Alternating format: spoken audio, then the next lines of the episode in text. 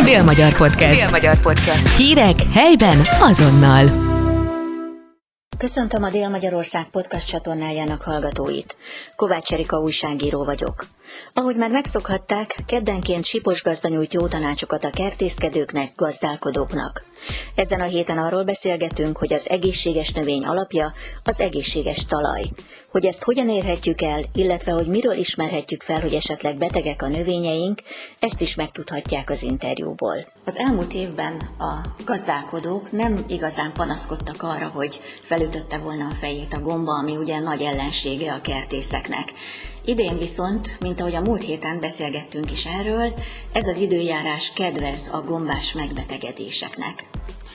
Igen, a májusi első aranyat ér a víznek a jelenléte, fantasztikus a növények életére, fejlődnek, termések alakulnak ki, töltődik a talaj vízzel.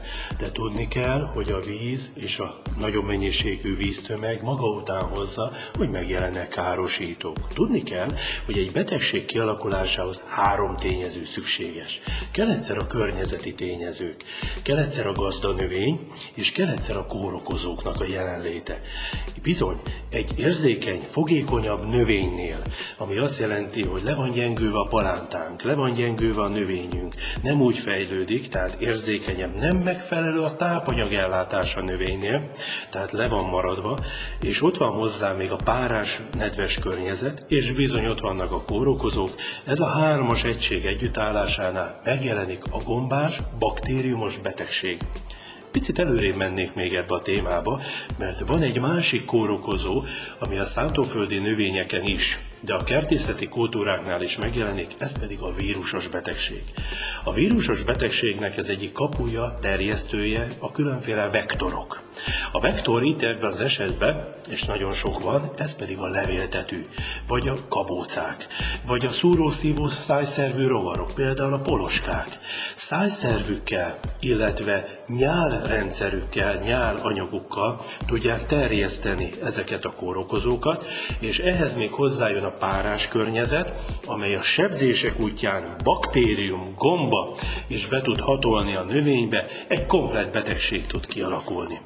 A betegségeknek az első látható tünete, amit a kedves kertulajdonosok is, de a sipos gazda oldalra is sokan keresnek, hogy küldözgetik a képeket. Első dolog az, hogyha a növénynél tápanyaghiány van. Ha le van gyengülve a növény, sárgulás, lilásodás, barnás színek alakulnak ki, az még nem azt jelenti, hogy beteg a növény, de ha e, itt a növénynél nem pótoljuk az optimális tápanyagellátást, akkor további gyengül és fogékonyabbá válik a kórokozóknak. Igen ám, ha már olyan képet küldenek, és önök látnak a területen, ahol már pici penészgyep alakul ki a levél fonáki részén, vagy már egy kis, ilyen kis göcsörtösség alakul ki, vagy hullámos a levél felülete, ott már bizony megjelent a kórokozó, és ez általában gombás betegség. A gombás betegségek egy drasztikus betegség. Mindennek az alapja a megelőzés. Ha meg tudom előzni, például hogyan lehet megelőzni? Észrevettem a, a kárképnek a megjelenését, lecsippentem azokat a leveleket. Tehát mechanikailag is lehet. Nem kell mindjárt kémiai úton e, kemény szerekkel dolgozni, mert az én szívügyem és a szakmaiságom alapját jeleníti, hogy próbáljuk a természetes anyagokkal feltölteni a növényt. Itt jelenik meg például a csalánkivonatoknak az alkalmazása. Feltölteni nitrogénnel, természetes anyaggal a növényt. Vagy, ahogy említettem, mechanikailag leveszem, azt megsemmisítem azokat a növényi részeket, és odafigyelek, töltöm felfel aminósavakkal, enzimekkel, vitaminokkal a növényt. Olyan anyagokat vásároljunk a boltba, ami a termi algakivonatokkal ö, töltsük fel a növényt, permetezzük rá, vagy csepegtető öntöző rendszerrel, vagy kis kannába bele beletéve öntözzük be a növény tövét, és egy ilyen erőléti állapotba hozzuk a növényt eh, a kórokozókkal szemben is. Más a helyzet a baktériumokkal. A baktériumok általában a terméseknél látványos tünetet okoznak, különféle ilyen szantomonaszos baktérium, klavibakter baktérium, tehát olyan baktériumos rothatások alakulnak ki, ami ellen már nehéz védekezni, ha már kialakult, nem lehet megállítani. Megelőző jelleggel rezes, résztartalmú hatóanyagú készítményekkel és kombinált hatóanyagú kémiai szerekkel is már be kell ilyenkor avatkozni. Lásd, Ez az időszak kedvez majd szép lassan a szőlő peronoszpóra kórokozójának megjelenésére, hagyma peronoszpóra megjelenésére. Olyan táblában voltam kint Királyhegyes környékén az elmúlt napokban, ahol a fogékony fajta mellett, tehát két hagyma volt egymás mellett, az egyik ilyen fajta, a másik olyan fajta, és bizony látványos volt, hogy az fogékony fajta egész tábla szinten tiszta peronoszpórás volt. Tehát akkor nem mindegy a fajta választás sem tulajdonképpen. Erre is gondolni kell, amikor fajtát választ az ember, hogy, hogy vajon akkor a gombás fertőzésekkel szemben milyen ellenálló lesz. Mindennek az alapja, és minden előadásomban elmondom, és a szaktanácsadási munkám során az élő egészséges talaj. Ha ez megvan, fent tudom tartani a talajt, mert tudni kell, hogy a talajban vannak hasznos mikrobiológiai mikroorganizmusok, és vannak káros mikroorganizmusok. Például a káros közé tartozik a fuzárium fajok, a pítium fajok, amelyek például a palántadőlést is okozzák a kis palántáknál. De ezért nekünk az a célunk, hogyha egészséges a talaj, akkor hátra kivéve van szorítva a kórokozó, és a növény jól érzi magát. És bizony, ahogy említette, és a következő nagyon fontos dolog, felhívom a figyelmet, a fajta választás ellenálló fajta legyen. Ne csak egy paradicsomfajta veszek a piacon, hanem legyek tisztában azzal, hogy milyen fajtát választok. És annak nézzek utána, hogy az mennyire ellenálló. Ma már az interneten minden, mindennek utána lehet nézni, hogy nézzük meg, hogy az mennyire ellenálló a kórokozókkal szemben. Tudom azt, hogy a kertembe hova fogom ültetni, az ott egy kicsit vízzugosabb, hidegebb, ott egy kicsit sűrű növény van, ott az egy fa alá fog kerülni.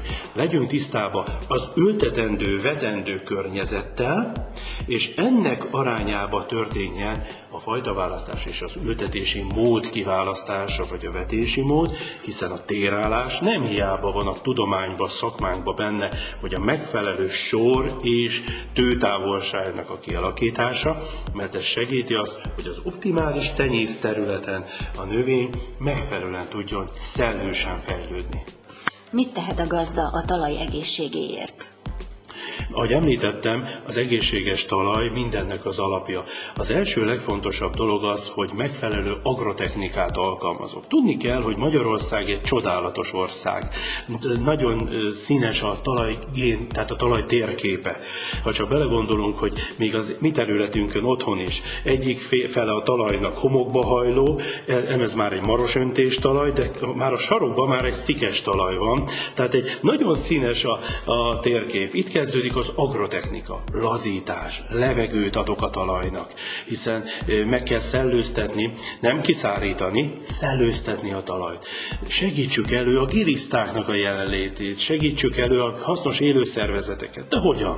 Szerves anyagpótlással. Forgassuk vissza a szármaradványt, ne hozzuk le.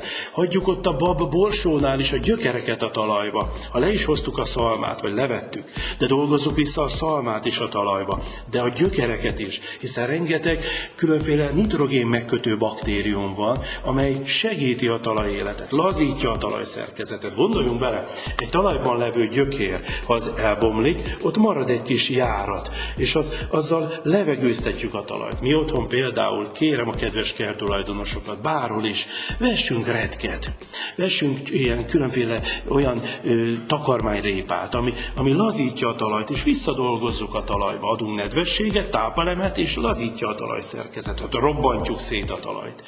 Tegyünk ki szerves trágyát, meghatározott helyről, mert ha ismeretlen helyről vásárolok szerves trágyát, nagyon jó, hogy szerves trágyát viszek, érett trágya legyen, ne szalmás, érett, csak tudni kell, hogy a szerves trágyával gyommagokat is beviszek a területre. Vásároljunk hőkezelt, különféle granulátumú szerves trágyákat, baromfi, szarvasmaratrágyát, segítsük a szerves anyag pótlást. Ne forgassuk nagyon a talajunkat, ha van lehetőség. Alkalmazzuk a mulch technológiát. A minimum tillage azt jelenti, hogy nem nagyon forgatom, vagy a no till, tehát egyáltalán nem forgatom a talajt. Az én otthon a kis kertemben mulch technológiával dolgozom, tehát egy mulch réteg van, és oda ültetem be közé a növényeket. A mulch segíti a nedvesség megőrzést, folyamatosan a gilisztáknak, mikroorganizmusoknak tápelemet biztosítok, illetve a gyomagok nem tudnak úgy fejlődni. Köszönöm szépen. Köszönöm szépen. Dél-Magyar Podcast. Dél-Magyar Podcast. Hírek helyben azonnal.